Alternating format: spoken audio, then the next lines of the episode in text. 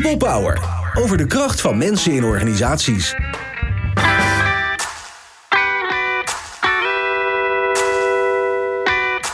Dit is de tweede podcast over mensen met een beperking en hun kansen op de arbeidsmarkt.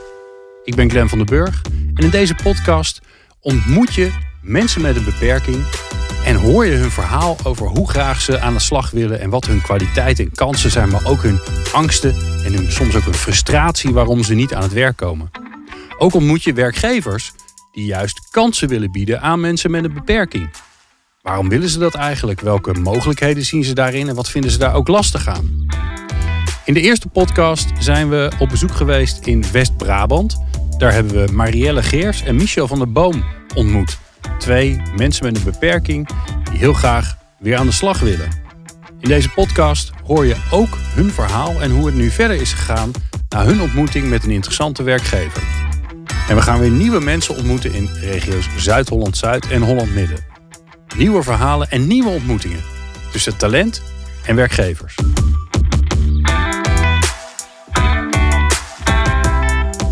Maar waarom hebben we het ook alweer over dit onderwerp? In Nederland zijn er ongeveer 1,7 miljoen mensen met een arbeidshandicap. En voor hen is het vaak lastig om een baan te vinden. Werkgevers vinden het vaak ingewikkeld, of ze durven het niet, of ze weten niet zo goed hoe ze goede ondersteuning kunnen bieden aan deze groep. Vorig jaar gaf 50% van de Nederlandse werkgevers aan dat ze niet van plan zijn om iemand met een beperking aan te nemen.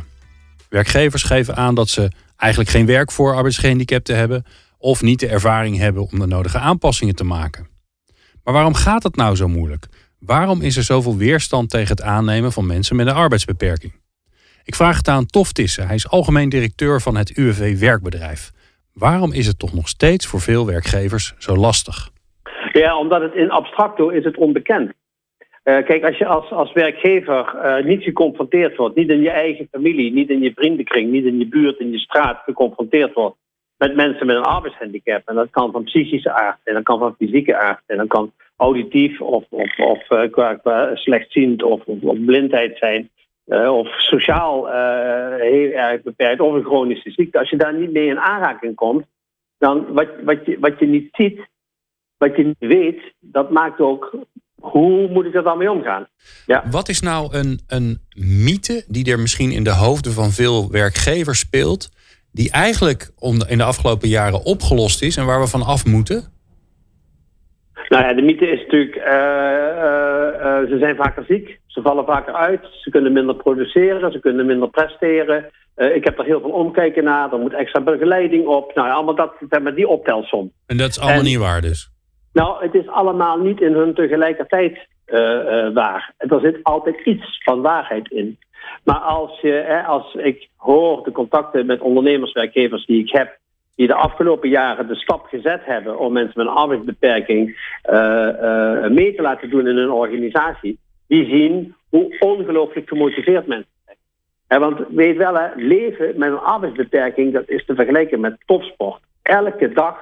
Elke dag moet je leven met je beperking. Moet je extra dingen doen. Moet je extra moeite doen om ergens naartoe te kunnen gaan. Om ergens aan mee te kunnen doen. Om niet de ziekte bepalend te laten zijn, de beperking bepalend te laten zijn, maar je motivatie of je talent of je droom die je hebt. Dus die werkgevers die daarin geïnvesteerd hebben, die zeggen van, wow, het heeft in de sociale, menselijke, in de warme sfeer in mijn bedrijf zoveel gebracht dat we de drempel letterlijk figuurlijk verlaagd hebben om mensen met een arbeidsbeperking mee te doen. Ja, dat is wat je daar hoort. En dan zijn die bezwaren van ja, ze zijn misschien, men valt misschien wat vaker uit vanwege ziekte. Zeker als je, in het geval van die man bij de Bodemdienst van de gemeente Ramon, bipolaire stoornis, dan heb je geen 365 dagen dat je helemaal op en top kunt leveren of produceren of presteren of je werk kunt doen. Maar als je dan ziet wat de meerwaarde is, sowieso dat je als arbeidsgemeenschap collega's hebt die een beperking hebben, maar die volop mee kunnen doen naar vermogen, dat biedt zoveel aan warm hart dat voor de organisatie beter is. Nou, dat is de kans van de werkgever, maar ik gun ook ieder mens met een arbeidsbeperking gun ik dat iemand iets in hem ziet. dat iemand iets ziet wat vele malen meer is en vele malen meer uitstijgt boven die arbeidsbeperking die mensen hebben. Mensen zijn de arbeidsbeperking niet. Mensen zijn vooral mensen. Hebben die beperking, die kun je niet loslaten, die kun je niet uitdoen zoals je een jas uitdoet. Maar kijk daar doorheen als werkgever. Maar kijk daar ook als mens zelf doorheen. Laat het niet je hele leven bepalen. Want je bent zoveel meer dan je beperking. Je valt niet samen met je beperking. Tof Thissen zegt dus, je bent zoveel meer dan je beperking. Dat geldt voor werkgevers, met de oproep om daar juist doorheen te kijken. Maar ook voor mensen met een beperking zelf. Om meer te zijn dan je beperking. Hij spreekt ook over dat onbemind, dat onbekend zijn. En dat kun je oplossen door mensen met een beperking en werkgevers elkaar te laten ontmoeten. En dat is nou precies wat ze organiseren vanuit Onbeperkt aan de Slag. Dat doen ze per arbeidsmarktregio en die dingen die noemen ze dan meet and greets. Dat kan natuurlijk nu alleen maar online door de coronacrisis. En in de vorige podcast hebben we daarin kennis gemaakt met Marielle Geers en Michel van der Boom. Allebei op zoek naar een baan. Even terugkijken. Waarom deden ze eigenlijk ook weer mee? Omdat ik hoop dat ik hierdoor meer kansen krijg. Maar ook hoop dat andere mensen hierbij ook een kans krijgen. Omdat ik het idee heb dat er nog steeds een taboe rust op mensen die een beperking hebben. En dat vind ik, dat moet eigenlijk uit de wereld, vind ik. Ja, ik zie mensen om me heen en hoor mensen om me heen die dingen zeggen tegen mij. Van waarom werk jij niet? Of waarom werk jij zo weinig? Of omdat ze aan de buitenkant niks zien. Maar het is niet alleen maar degene die in een rolstoel zit of met krukken loopt die de patiënt is. En het is leuk dat je dan kijkt naar bijvoorbeeld een cv. Maar aan een cv kun je niet zien hoe iemand in de praktijk is. Voor mij is het belangrijk om contacten te leggen. Want ik ben een half jaar geleden voor mijzelf begonnen vanuit de WIA. En de bedoeling is om leuke opdrachten binnen te halen. Nou, ik hoop een connectie binnen te halen, zodat er misschien binnenkort of over een halfjaartje een keer een opdracht uit kan voortvloeien. Nou, 2 hoopgevende gesprekken dus. Michel met Curio en gemeente Roosendaal. En Marielle met Bras Fijnaard, een leuk hoveniersbedrijf in Heiningen. Ik ben zo benieuwd hoe het er nu voor staat met hem. Dus ik bel met Michel. Ja, eigenlijk heel goed. Want ik ben 1 december ben ik een maand op proef begonnen bij de gemeente. Als bode. En per 1 januari heb ik een contract voor een half jaar gekregen. Dus in dezelfde functie. Ik heb het erg naar mijn zin. Het is totaal anders dan wat ik ooit heb gedaan. Dus het is een beetje je plek zoeken. Het is en blijft natuurlijk altijd een kwestie van aftasten. Maar wat ze eigenlijk wel goed hebben gedaan, is dat ze een gesprek hebben ingepland met de collega's die ik ook al had gesproken tijdens mijn laatste gesprek, zeg maar, voordat ik in dienst kwam. Daarna zijn we een keer gaan zitten met iemand van PZ, eigenlijk de rechterhand, zeg maar, van Ramon. En hebben we dus wat dingetjes met elkaar doorgesproken, waardoor ze dus ook effectief rekening met me kunnen houden, omdat ze weten wat er speelt. Ik ben sowieso blij om aan de slag te zijn. Maar als je dan inderdaad terugkijkt naar het verleden, dat ik 2 bedrijven had uitgekozen en dat bij 1 van de 2 dit eruit voort zou komen, dat had ik echt niet kunnen bedenken. Oké, met Michel gaat het dus de goede kant op. Dus even kijken hoe het er met Marielle voor staat. Ja, dat was een paar dagen na de meet and greet. Heb ik een gesprek gehad met een van de medewerkers. En dat was een ontzettend positief gesprek. En eigenlijk van het een kwam het ander. Qua problemen waar zij mee zaten. En waarin ik iets zou kunnen betekenen. En het was, begreep ik toen ook, heel enthousiast ontvangen door een paar van zijn collega's. Dan heb ik 1,5 week geleden, dus dat is eind januari, een berichtje gestuurd van, goh, hoe is de stand van zaken op dit moment? Daar heb ik geen reactie op gekregen. Dus ik heb gisteren, was het 1 februari, ik denk van nou, januari is nu voorbij, dus ik ga hem nu bellen. En toen bleek dat per 1 februari die medewerker niet meer bij Bras Fijnaard werkte. En zijn opvolger wist van niks, die heeft nog navraag gedaan. En eigenlijk is het zo dat ze eigenlijk helemaal niet meer weten van mijn bestaan. Dit is natuurlijk gewoon ongelooflijk vervelend dat dit zo loopt. Je hebt een fijn gesprek. Je hebt het idee dat je iets voor dat bedrijf kan betekenen. Het klikt. En nu, ja, dit. Ja, ik zit eigenlijk best met een rotte ervaring. Terwijl als er gewoon gecommuniceerd was... die ervaring al heel anders was geweest. Stiekem heb ik toch nog wel het vertrouwen dat deze week nog wel... dat er contact met mij opgenomen zal worden door hem of door een van zijn medewerkers. Het zat me toch niet helemaal lekker. Een bedrijf wat zoveel kansen biedt aan mensen met een afstand tot de arbeidsmarkt... dan is er een match, dan is er een gesprek, een goed gevoel... en dan zakt het zo weg door gedoe. Ja, dat kan toch niet waar zijn? Nou, wat blijkt? Het bedrijf is overgenomen door een nieuwe eigenaar... en daar zijn ze de afgelopen tijd heel druk mee bezig geweest. Daarnaast is degene waar Marielle het gesprek mee heeft gehad... die heeft een andere baan, dus die is weg. En de baas van Bras Fijnaard, Goof Rijndorp... die heb ik gesproken en die baalde daar zelf ook van. En die heeft me verzekerd dat hij heel snel contact gaat opnemen met Marielle. Nou, ik ben benieuwd wat het vervolg zou zijn, of het gelukt is... met een kleine interventie om ervoor te zorgen dat het contact weer hersteld wordt. En hopelijk natuurlijk dat het tot een baan gaat leiden voor Marielle. Ik hou jou in ieder geval op de hoogte. Michel heeft door de meet and greet van Onbeperkt aan de Slag dus direct wel een baan gevonden. Maar hoe werkt dat dan? Waarom lukt het door zo'n ontmoeting dan ineens wel? Ik vraag het aan Tof Thissen. Wat is voor hem de kracht van die meet and greet? De ontmoeting. De ander in de ogen kijken. Hè? Ik bedoel, dat is wat Emmanuel Levinas zegt. In de ontmoeting, in de ogen van de ander, zie je jezelf. Maar maak je ook de connectie. Het is de ontmoeting die gewoon nodig is. Het elkaar in het gezicht kijken. Het zien waar de mogelijkheden zitten. Het niet afgaan op een cv waar zeg maar, de onmogelijkheid, bij wijze van spreken, in opgesloten zit. De ontmoeting, de persoonlijke aandacht, de hartstocht die je ziet bij de ander, het vuur in de ogen, de twinkeling, waarin je iemand ziet die hartstikke gemotiveerd is om aan het werk te gaan. Dat maakt die meet and greet zo ongelooflijk van belang. En tegelijkertijd, ik als werkgever, en we natuurlijk als UWV zijn we dat natuurlijk ook, ik word daardoor ook uitgedaagd om iets te zien in iemand, om het talent te zien, de droom te zien, de motivatie, waar ik zeg, de twinkeling in de ogen, het vuur in het gezicht van ik wil wat van mijn leven maken, ondanks mijn beperking, of juist met mijn beperking wil ik wat van het leven maken. Ja, dat vind ik gewoon fantastisch. Daarom zijn die meet and greet zo ongelooflijk van belang. Ja, dus die twinkeling in die ogen, dat gevoel wat je overbrengt, die energie, dat is waarom het zo goed werkt volgens Tof Thissen.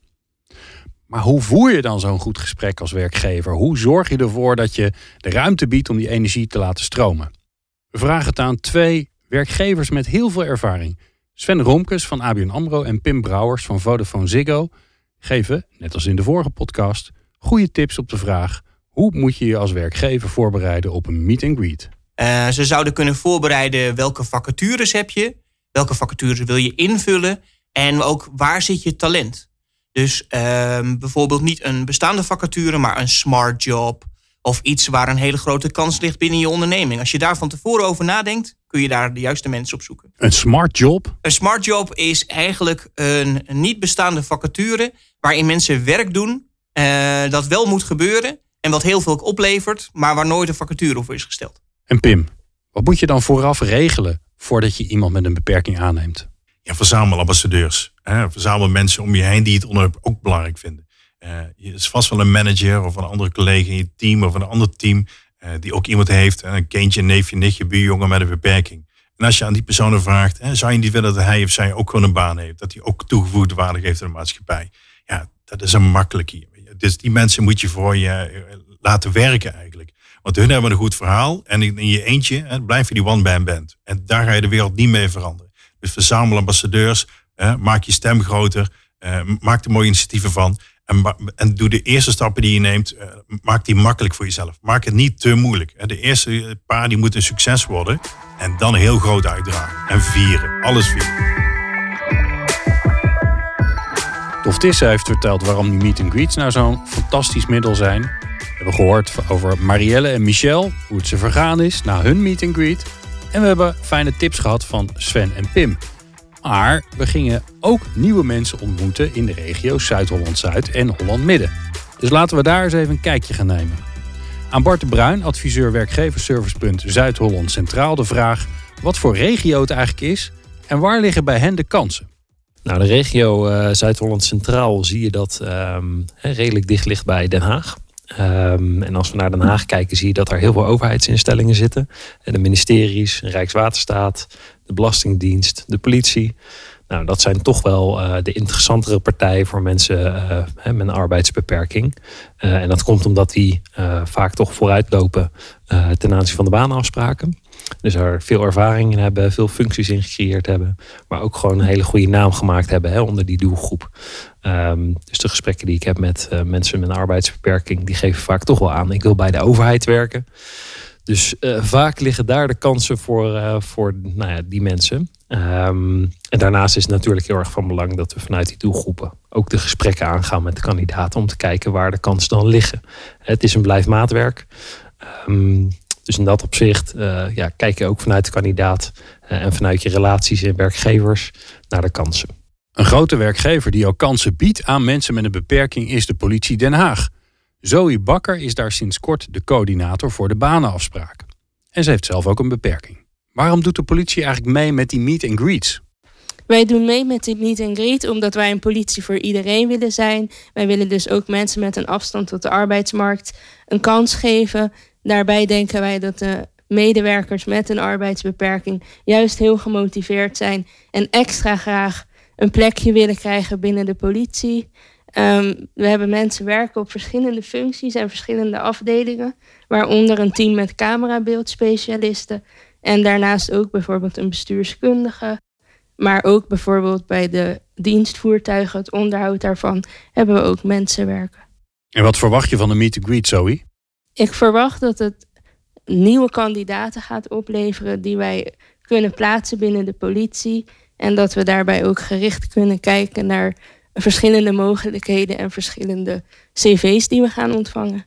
Zo is dus op zoek naar gemotiveerde mensen. En wie wil daar nou niet mee werken? Nou, bij Lisa Danner spat dat ervan af. Ik ben dan wel een waajonger, maar ik hou gewoon van werken. Ik kan niet stilzitten, dus ik moet wel wat aan mijn handen hebben. Dus ik moet gewoon werken. Dat is eigenlijk altijd al zo geweest. Natuurlijk heb ik nu wel een dochtertje van 11 maanden. Maar dan nog wil ik werken, omdat ik ook wil dat mijn dochter stabiliteit daarin heeft. Straks, als zij later groot is. Lisa doet mee aan de meet and greet. Wat hoopt ze dat er uit die gesprekken komt?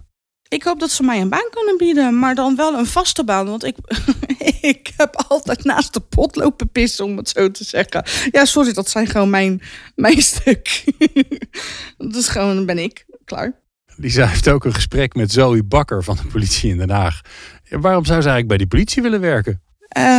Ik heb natuurlijk altijd in een beveiliging gewerkt. Dus ik weet wat de aspecten daarvoor zijn. Ik ben mobiel surveillant geweest. Dus ik kan ook zien dat er als er een inbraak is geweest, wat je moet gaan doen, dat soort dingen. Mijn man die zit natuurlijk in de beveiliging. En omdat wij diensthonden hebben gehad, weet ik er gewoon eigenlijk best wel veel van. Ja. Nou, we helpen Lisa duimen dat die matcher aankomt tijdens die meet and greet. Een andere organisatie die meedoet aan de meet and greet is Hewitex. Dat is een klein bedrijf uit Krimpen aan de Lek. En die maken schoonmaakdoekjes. De eigenaar van Hewitex, Diana de Krij, legt uit waarom ze meedoet aan die meet and greet. Ja, omdat ik dat gewoon verschrikkelijk leuk vind. Op een nieuwe manier kennis maken met mensen. En op een nieuwe manier, want voor mij is dit heel nieuw. Het gaat allemaal digitaal. Dus ik dacht, nou, dat gaan we gewoon een keer doen. Ja. Ik hoop natuurlijk dat de kandidaten in een rij staan en dat ze heel graag met ons willen praten en willen horen wat voor soort werk we hier hebben en hoe wij personeel aannemen en wat we van hen verwachten. En wat zijn eigenlijk de mogelijkheden bij jullie bij Hewitex? Ja, die zijn eigenlijk heel erg groot. We kijken liever naar wat er kan. We passen het werk eigenlijk nooit aan. Dus zolang je 2 handen aan je lijf hebt, ja, dat klinkt een beetje. Er zijn wel dingen die gewoon onmogelijk zijn hier. En je kunt tellen, want dat is wel heel belangrijk. Dan kun je hier al werken. Dus het is heel breed. En wij kijken eigenlijk alleen maar naar wat mensen kunnen. En als we daar werk bij hebben, dan is dat goed. Na 2 organisaties weer even kennis maken met een kandidaat, met een talent. Marcel Streefland, die is al lang zonder werk en hij heeft ongelooflijk veel zin om weer aan de slag te gaan. Hij heeft een aantal gesprekken ingepland en ik ben zo benieuwd, wat hoopt hij dat er uit die gesprekken komt? Nou, dat ik aan werk kan komen. Een functie die binnen mijn capaciteiten past. Heel veilig werken ben ik nogal een voorstander van. Ja, en je moet ook een beetje met precies hard werken. Je moet er geen rommeltjes van maken. Het moet allemaal een beetje netjes gebeuren. En laat Marcel nou precies een gesprek hebben met Hewitex. Wat denkt hij dat hij voor Hewitex zou kunnen betekenen? Nou, je kan ook de productiecontrole van de producten. Dus dat de producten echt volgens de normen geproduceerd worden, verpakt worden en worden verstuurd. Kijk, als je natuurlijk... Je kan altijd iets met een machine gebeuren. Als ook een machine uit je storing valt, dat je natuurlijk weet wat je moet doen. En dat je zegt van nou, maar dat punt is de machine hebben storing gehad. Dat product kan je niet meer naar het land brengen. Omdat die dan de normen voldoet. Dat zijn de hygiënedoekjes. Die worden overal voor gebruikt. Dus dat is toch moeilijk. Hygiënedoekjes afleveren die geen nut hebben. Anders hebben ze geen zin. Nou, ik ben benieuwd of Marcel iets voor Hewitex kan betekenen. En andersom natuurlijk. Als laatste gaan we naar het bedrijf Carapax in Gouda. Dat is een IT-bedrijf dat met mensen met een autisme werkt. Heeft iedere medewerker van Carapax autisme? Ja, bijna allemaal. Dus onze operationele medewerkers hebben allemaal een vorm van autisme. Allemaal op een HBO, WO werkend denkniveau. Die kunnen heel veel. Maar hebben ook inderdaad hun zwakke punten. Zoals een stukje overgevoeligheid voor prikkels. Het moeilijk kunnen stellen van prioriteiten. Aanbrengen van structuur. En daar helpen wij ze bij. Dit was John van der Tuin. Hij is de interne jobcoach en projectleider bij Carapax. En hij werkt al lang met mensen met autisme. Waarom werkt Carapax eigenlijk met deze speciale doelgroep? Omdat het zo ontzettend zonde is dat ze thuis zitten. We hebben mensen die zijn aan het gamen, hebben een omgekeerd dag- en nachtritme. Sommige mensen solliciteren zelf.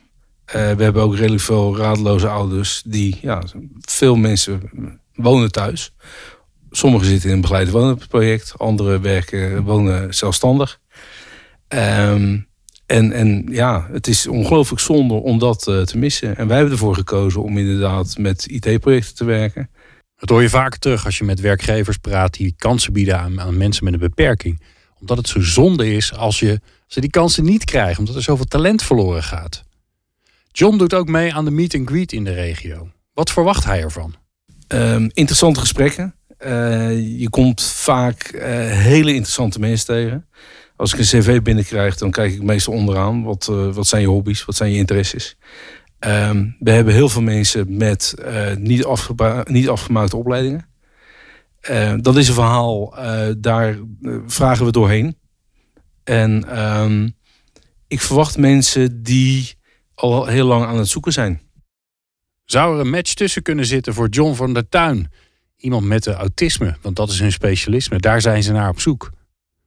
Mick van Grumkof is wellicht een kandidaat voor John van der Tuin.